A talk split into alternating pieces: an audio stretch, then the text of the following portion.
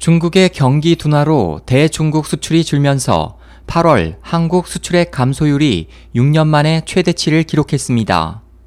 한국 산업통상자원부가 발표한 잠정 수치에 따르면 8월 수출액은 393억 3천만 달러, 약 46조 3,600억 원으로 전년 대비 14.7% 감소한 것으로 나타났고 8개월 연속 감소하고 있습니다.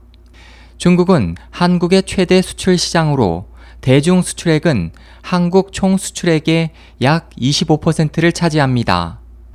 프레드릭 뉴먼 HSBC 수석 이코노미스트는 중국 경기가 둔화로 글로벌 원자재 가격이 급락한 것도 한국 정유업계에 악재로 작용하고 있다며 한국은 중국 수요 부진에 직접적으로 노출될 뿐만 아니라 글로벌 원자재 업황 악화에도 간접적으로 노출된다고 지적했습니다.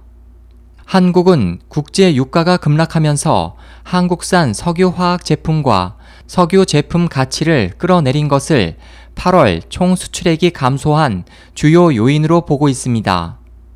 박기찬 미래에셋 증권연구원은 대중 수출 감소는 구조적인 문제로 중국 수출업체들이 위안화가 평가 절하에 힘입어 한국 경쟁사들을 바짝 뒤쫓고 있다며 한국 석유화학과 정유, 철강 업계가 중국의 성장으로 인해 가장 큰 고통을 받을 가능성이 있다고 전망했습니다.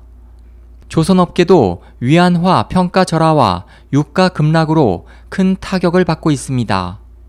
한국의 대표 조선사인 대우 조선해양은 1일 대대적인 조직 개편을 단행하고 본사 사옥과 비핵심 자산을 매각하고 인원을 감축하겠다는 계획을 발표했습니다.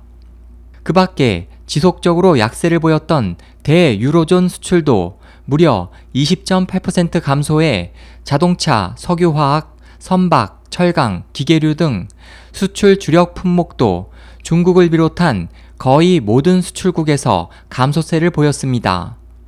한국에서는 수출이 GDP의 절반 이상을 차지하고 있습니다.